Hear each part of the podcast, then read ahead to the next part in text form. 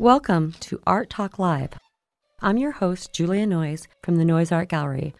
I'm interviewing artists for your listening pleasure. Haven't you ever wondered why artists do what they do or what inspires them? So here we are, live, to give you the inside scoop.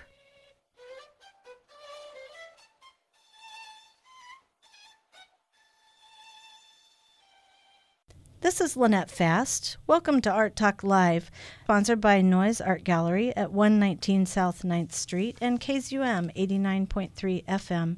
In the studio with me today is Danny Lynn, and I'm really excited to have her with me here today.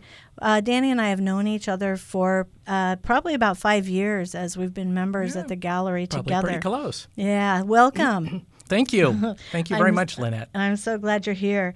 Uh, Danny, you have had uh, quite an evolution of your work over the last five years, and it's been very exciting to see the way uh, your portraiture has evolved into more graphic and design oriented type pieces. I still see portraiture going on. You work with a variety of mediums uh, oil, pastels, graphite, uh, linoleum cuts are coming back in your life now, you said. And also, what's so interesting is good old wax crayons. It's amazing to me what Danny can do with wax crayons.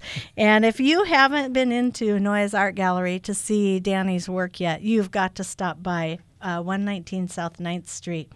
Uh, Danny's work has a very cubistic, geometric kind of a form to it, no matter what the subject is. And talk a little with us today about where inspirations come from. So, Danny, tell us. tell us it all right now. No, let's start out with the type of work you do and what influenced you to work in your current style and, and the kind of colors and subjects. Okay. Um, well, initially, for actually many, many years, about the time I got out of college, I was really heavily influenced by Picasso and Picasso's uh, cubistic work. That has still got an influence on my work today that really has resonated with me um, because Picasso's work was such a uh, conglomerate of his feelings and emotions, what was going on inside him, forgetting all the um, other, you know, the brutality part. But I mean, he would go from one end of the spectrum to the other. He would go from the most tender, loving, compassionate type of work and, and themes and subjects um, all the way to that other end of the spectrum, the brutal and the violent and things like that. I, I kind of leave that by the wayside.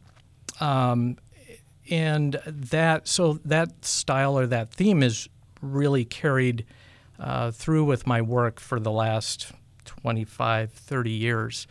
Um, but lately, in the last two, two and a half years, um, my work has really resonated uh, internally. I've, I've really internalized uh, what I've been going through and the transition journey. So, being a trans female, um, and then not only educating myself and uh, educating everyone else, you know, to use correct pronouns and things like that, and um, and also just kind of being an advocate for the LGBTQ plus community, uh, doing a lot of learning.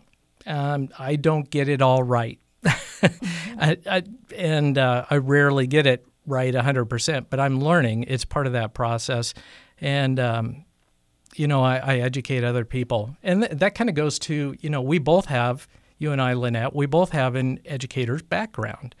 Um, and that's what I have my degree in is art education. So um, my work, fresh out of college up until about two years ago, was very cubis- cubistic, um, was not real strong in color. And up to about two years ago, it, color really came back. And that's where I discovered crayons. Crayola, just, you know, the things that we used when we were kids. And uh, the more of a female type of subject matter and female portraits and things really came in uh, and started making its way into my work. Um, and and then you, you you can throw other things in there too that have really influenced my work, like the political climate. And then you're talking about the pastel work and the hearts. Um, I, I, think we need to see a lot more um, love and togetherness uh, in our communities and in our world in general. And that is reflected in what we see going on out in our world. And then, you know, all of us artists, we, we internalize that, we make sense of it. Um, it spurs us on to creativity, and you know what comes out the other end is something different for everybody, and that's why everybody's unique. And this is how I just how um, how I express it in my work is you know with hearts and love and um, togetherness and things like that, trying to get along and express our differences and appreciate our differences. Mm-hmm. And beautiful, beautiful technique. Uh, Thank as you. you work with that, uh, you know, when we say crayon, wax crayon, we Mm-hmm. think of the way little kids color with it. Oh, yeah. Your work is not like that. It's very pastel like.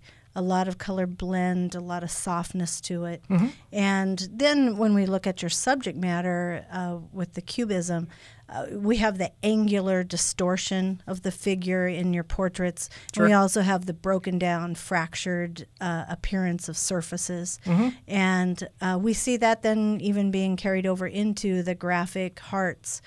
Uh, your, Mm-hmm. Absolutely. your work has changed, but it also hasn't changed. Uh, Yeah, You're very yeah. strong and hard into that po- uh, Picasso-esque kind of style, Mm-hmm. and uh, I still see very beautiful blends of color. I, I can see that shading and moving from light to dark and, and having contrast and value gradation Gradations, scales yes, uh, are absolutely. very, very important for you.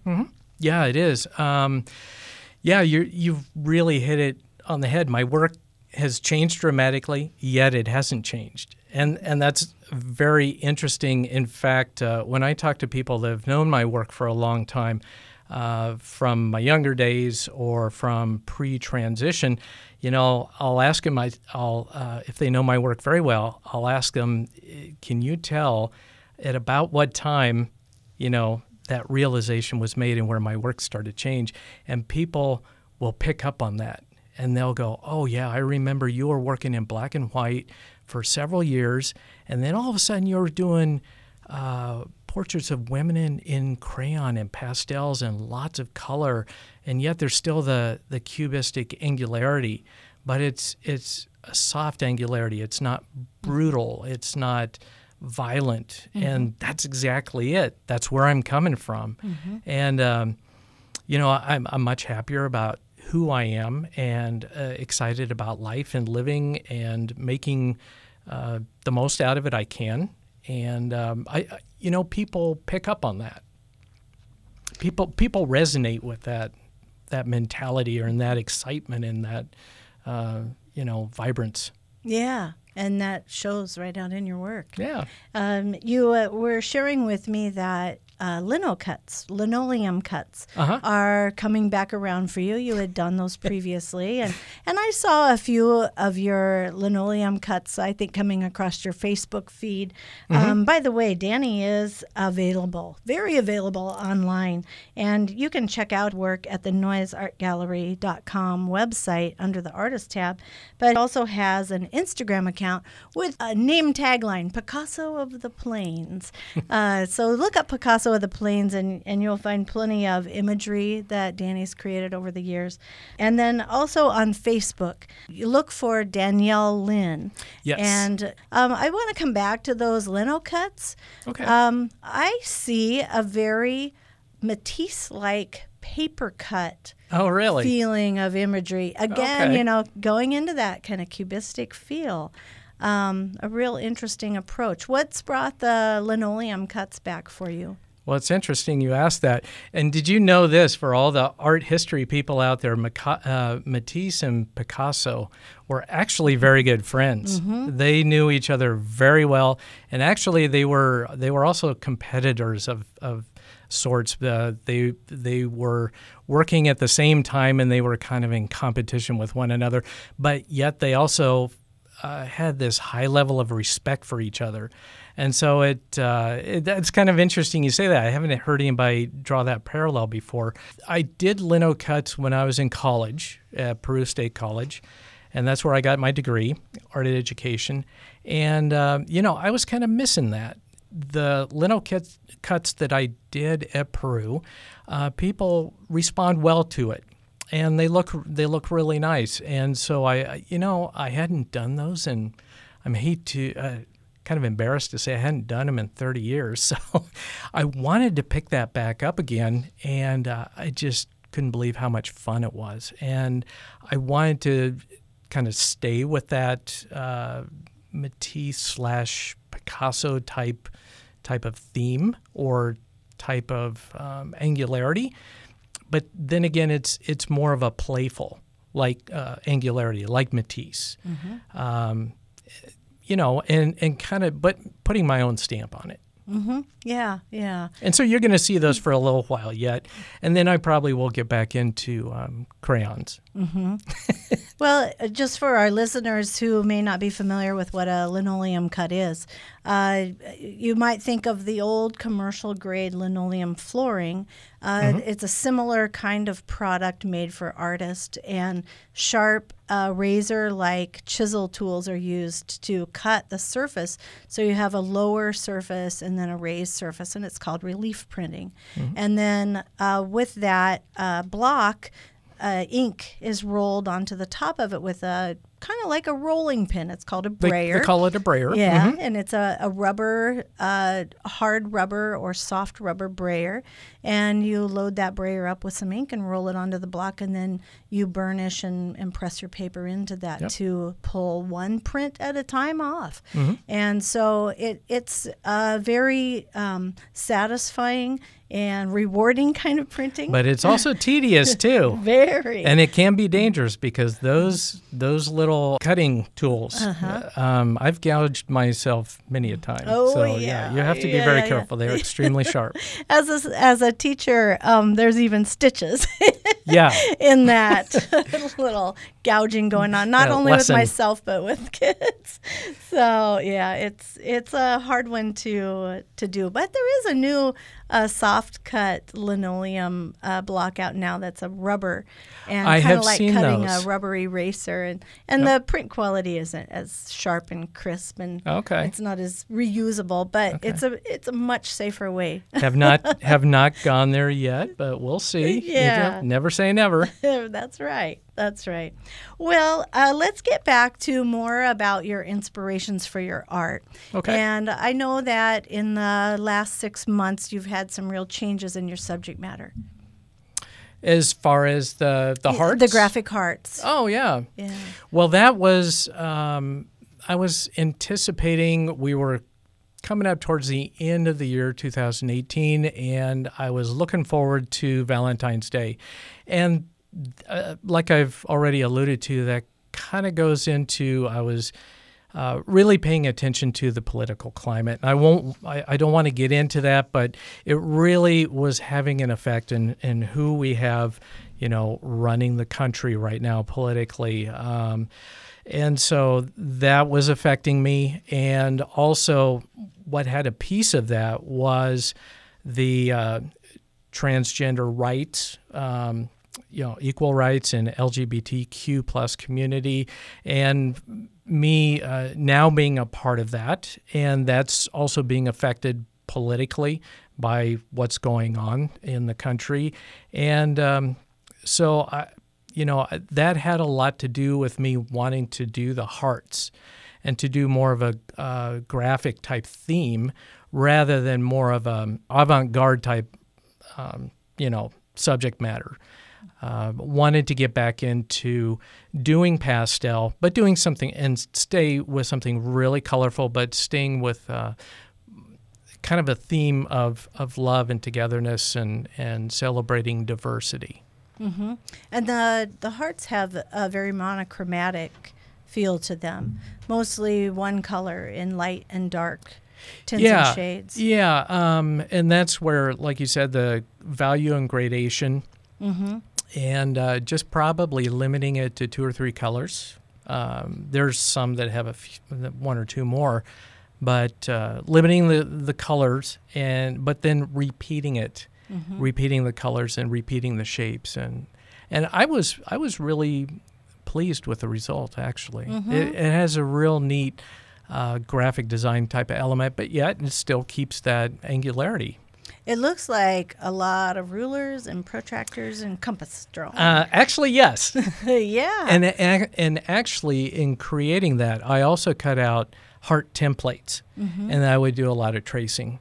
Um, And you want to talk about tedious? Linocuts has nothing on that.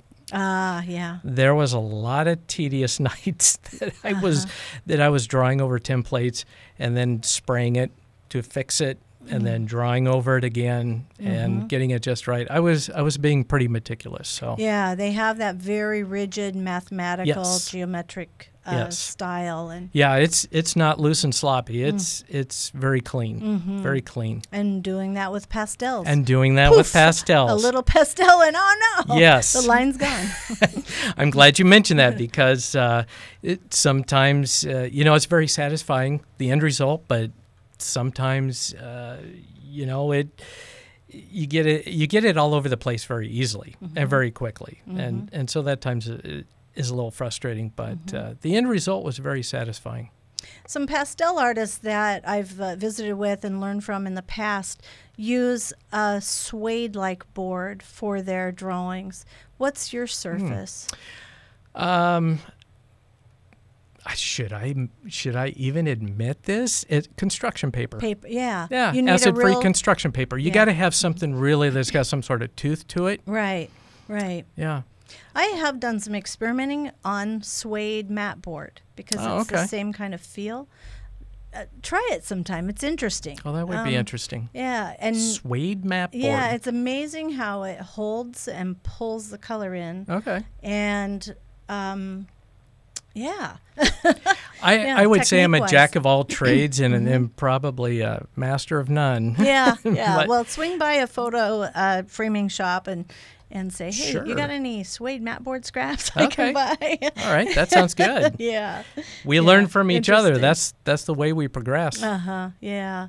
Well, let's see here. Uh, Dana, you've really talked about your pursuits as a lifelong learner and so much how your art comes through you and, and you speak and your voice is through your art. Um, I know that you're involved in an event coming up in July in our gallery. And uh, as a member of Noyes Art Gallery, of course, we want to do shows.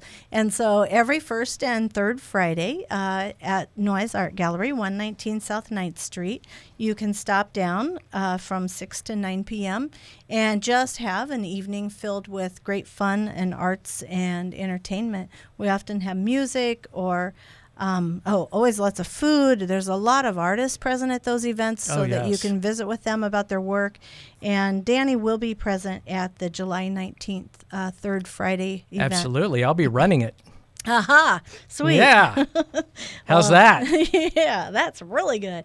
Well, Picasso of the Plains, Danny Lynn is with me in the studio today. Well, thank you so much, Lynette. And I really That was a appreciate your time. Good. Absolutely. Did you have anything you want to leave us with? Keep creating. Keep creating. Never stop. Never be satisfied. Always create. Always. That's what life is about. Thanks so much, Danny. Thank you, Lynette. Have a great day. This is Julia Noyes from the Noyes Art Gallery, and this has been Art Talk Live. I want to especially thank Lila Cho for her original violin composition that she did special for us. Tune in again. We'll be looking for you.